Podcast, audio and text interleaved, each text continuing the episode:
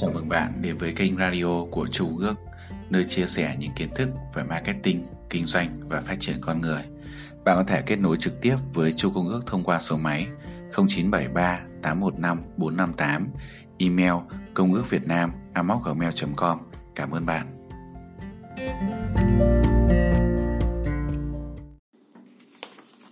Nghĩ giàu và làm giàu, chương 12 não bộ. Trạm thu phát sóng tư tưởng Bước làm giàu thứ 12 Chính là khi nghiên cứu về tiến sĩ Alexander Graham Bell quá cố và tiến sĩ Elmer Gates mà tôi đưa ra ý kiến rằng não bộ con người vừa là trạm thu vừa là trạm phát sóng tư tưởng. Cũng tương đồng như một nét nào đó với nguyên tắc hoạt động của một chiếc máy thu thanh, bộ não của mỗi con người đều có khả năng đón nhận những nhịp xung động trong tư tưởng phát ra từ bộ não người khác. Những xung động đó là các linh cảm, các ý tưởng đột sáng trong trực giác. Như tôi đã giải thích ở các chương trước, chính trí tưởng tượng sáng tạo của bạn là một bộ nhận tín hiệu của não. Nó đón nhận những ý nghĩ nằm sâu trong vô thức của bạn và trong những hoàn cảnh nhất định. Nó có thể nắm bắt ý nghĩ trong bộ não của người khác. Trí tưởng tượng sáng tạo là chạm liên kết giữa ý thức hay còn gọi là lý trí của bạn với bốn nguồn khác là những nguồn tạo ra các tác nhân kích thích tư duy của bạn.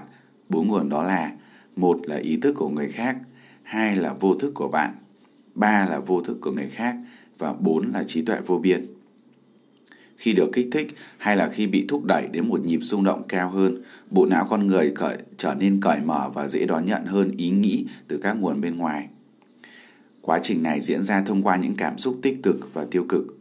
Thông qua cảm xúc, nhịp rung động của trí não, tức là khả năng suy nghĩ sẽ có khả năng tăng lên.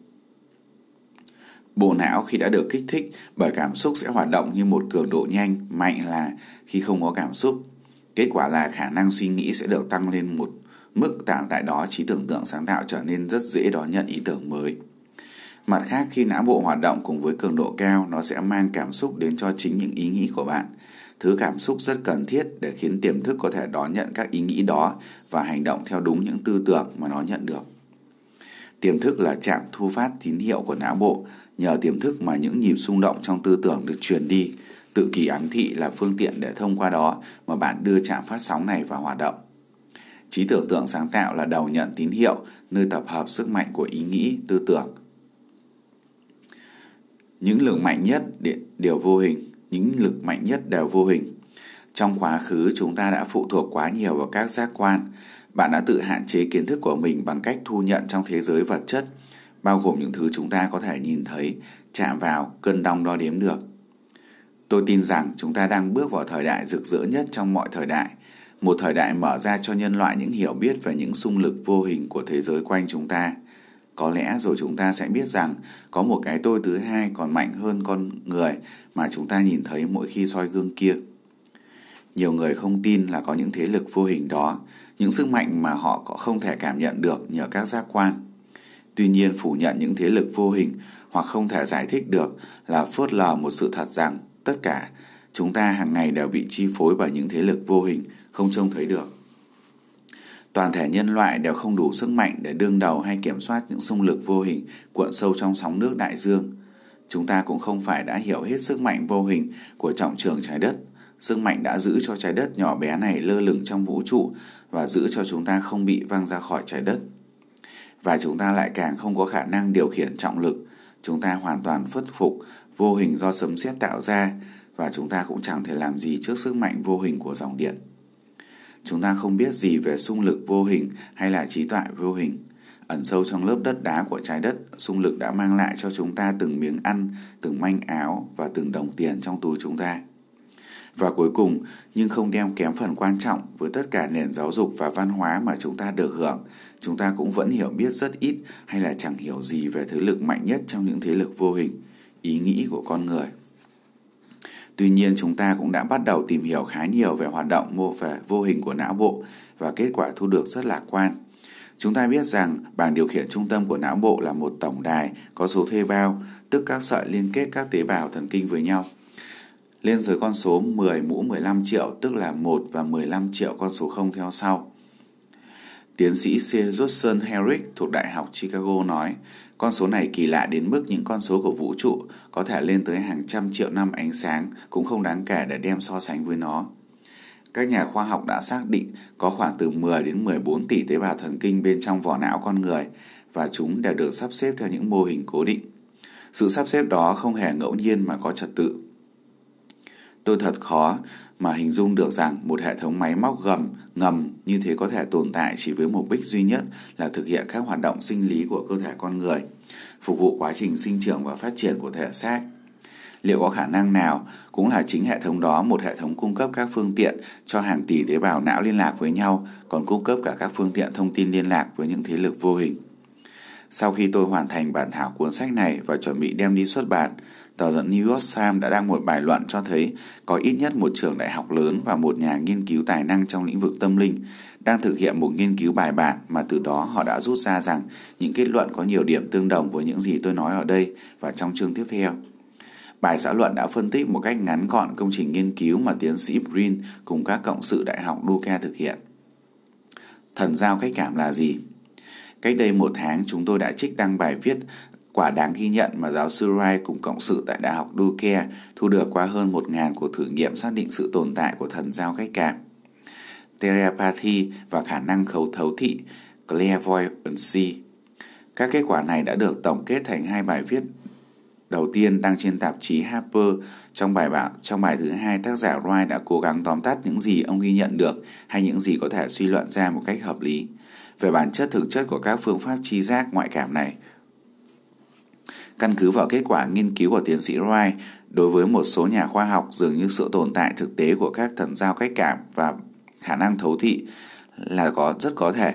Những người có khả năng ngoại cảm được đề nghị đọc càng nhiều càng tốt tên các lá bài trong một bộ bài tây đặc biệt mà không nhìn hay sử dụng bất kỳ một trực giác quan thông thường nào. Và cuộc thử nghiệm đã phát hiện ra khoảng hai chục người đàn ông và phụ nữ có thể thường xuyên gọi đúng tên rất nhiều lá bài mà không có một cơ may nào, cho dù xác suất là một một trên hàng triệu triệu. Để họ thành công nhờ may mắn hay ngẫu nhiên. Nhưng họ đã làm được điều đó như thế nào? Những xung lực này giả thiết rằng chúng đang tồn tại dường như không thể cảm nhận được bằng năm giác quan thông thường và cũng không có cơ quan nào có thể đóng vai trò đó. Các thí nghiệm dù được thực hiện ở cách xa hàng trăm triệu hay trong cùng một căn phòng đều có kết quả như nhau. Theo tác giả Roy, kết quả này cũng triệt tiêu các cố gắng giải thích hiện tượng thần giao cách cảm và khả năng thấu thị bằng các bài bằng các bất kỳ một lý thuyết nào về bức xạ. Tất cả các dạng năng lượng bức xạ đều biết trước đây đều suy giảm về cường độ, tỷ lệ nghịch với bình phương khoảng cách nó đi qua. Thần giao cách cảm và khả năng thấu thị thì không, nhưng chúng có sự khác nhau do các nguyên nhân thuộc về thể chất cũng như những loại sức mạnh tinh thần khác của chúng ta vậy. Đối nghịch với những lập luận được thừa nhận rộng rãi, chúng không phát triển khi mà các nhà ngoại cảm buồn ngủ hay đang ở trạng thái mơ màng, mà ngược lại khi họ ở trạng thái cực kỳ minh mẫn và tỉnh táo. Hoài khám phá ra rằng một lý trí trong trạng thái mơ màng, nửa mê nửa tỉnh lúc nào cũng hạ thấp điểm thành công của một nhà ngoại cảm, trong khi một ý chí hưng phấn luôn mang nó lên một tầng cao hơn. Có khả năng ngoại cảm đáng tin cậy nhất cũng không thể đoán đúng được gì trừ phi anh ta nỗ lực cao độ. Khá tự tin ngoài kết luận rằng rằng thần giao cách cảm và khả năng thấu thị thực ra chỉ là một, nghĩa là khả năng nhìn xuyên qua một lá bài úp trên bàn cũng giống hệt như khả năng đọc được các ý nghĩ của người khác. Có nhiều cơ sở để tin vào lập luận này. Cho đến nay, người nào đã được phát hiện có một trong hai khả năng này cũng sẽ có được khả năng kia, và nếu một người có cả hai khả năng thì chúng đều mạnh ngang nhau vách ngăn, bức tường, khoảng cách đều không có ảnh hưởng đối với các khả năng ngoại cảm này. Rai còn có linh cảm rằng các khả năng ngoại cảm, những niềm báo mộng, những linh cảm về tai họa sắp đến hay những chuyện đại loại như thế cũng là một phần của loại năng lực tinh thần này. Là đầu giả, bạn không cần phải chấp nhận những kết luận này trừ khi bạn cảm thấy cần thiết, nhưng phải thừa nhận rằng các chứng cứ Roy thu thập được quả là rất ấn tượng. Làm thế nào để kết nối trí tuệ trong một nhóm? Xem xét công bố của Wright về các điều kiện cần để trí tuệ phản ứng lại trước phương pháp mà ông gọi là trí, trí giác ngoại cảm. Giờ đây tôi thấy cần phải bổ sung thêm vào đó những quan sát và nghiên cứu của riêng mình. Tôi cùng các đồng nghiệp cũng đã khám phá ra những điều kiện lý tưởng cho sự kích thích trí tuệ để hình thành hoạt động của giác quan thứ sáu theo những cách thực tế nhất. Để bắt đầu, tôi nên giải thích cho các bạn rằng luôn có liên minh khăng khít giữa tôi và hai cộng sự trong nhóm của tôi. Qua thực hiện và thực tế, chúng tôi tìm được cách kích thích trí tuệ của mình hòa trộn trí tuệ của cả ba người thành một nhằm tìm ra một giải pháp tối ưu cho các tình huống muôn màu muôn vẻ do các khách hàng của chúng tôi yêu cầu. Rất đơn giản, chúng tôi cùng ngồi vào bàn họp, sau đó nêu ra rõ bản chất của từng vấn đề, sau đó chúng tôi tăng thụ lý và tiến hành phân tích mổ xẻ. Mỗi người có thể đóng góp bất kỳ ý tưởng gì trở nảy ra trong đầu của mình bằng cách áp dụng những nguyên tắc dùng để kết nối những cố vấn vô hình sẽ được mô tả trong chương tiếp theo. Cái hay của phương pháp kích thích trí tuệ này là nó đặt từng người trong nhóm chúng tôi vào mối quan hệ với những nguồn kiến thức chưa từng được biết đến nhằm hoàn toàn nằm hoàn toàn kinh nghiệm cá nhân mỗi người nằm hoàn toàn ngoài kinh nghiệm cá nhân mỗi người. Nếu bạn nắm vững nguyên tắc đã được mô tả trong chương sức mạnh của nhóm trí tuệ ưu tú, chắc chắn bạn sẽ nhận ra nguyên tắc hội nghị bàn tròn nói trên, đây như một ứng dụng thực tế của nhóm trí tuệ ưu tú. Phương pháp kích thích trí tuệ qua việc thảo luận về những chủ đề rõ ràng giữa một nhóm ba người chính là những phương thức đơn giản và thực tiễn nhất của nguyên tắc nhóm trí tuệ ưu tú. Khi bạn tiếp cận sức mạnh của nhóm trí tuệ ưu tú, bạn sẽ hiểu ra rằng bạn càng tiếp tục làm việc cùng nhau, mỗi thành viên càng học được cách thấy được những ý tưởng của người khác và liên kết ngay lập tức với sự nhiệt tình và khát vọng mãnh liệt của họ. Bạn không thể kiểm soát hoàn toàn quá trình này, nhưng bạn càng áp dụng nó thì hiệu quả thực tế càng cao. Bằng cách chấp nhận và thực hành theo một kế hoạch tương tự, bạn sẽ sử dụng được công thức làm giàu nổi tiếng của Carnegie đã được miêu tả từ đầu cuốn sách. Nếu lần đầu đọc này chẳng mang lại lợi ích gì cho bạn, hãy đánh dấu trang này và đọc lại một lần nữa sau khi bạn đã đọc xong một lượt trong cuốn sách. Như vậy chúng ta vừa hoàn thành xong chương số 12. Đó là về não bộ. Xin chào và hẹn gặp lại bạn trong chương tiếp theo.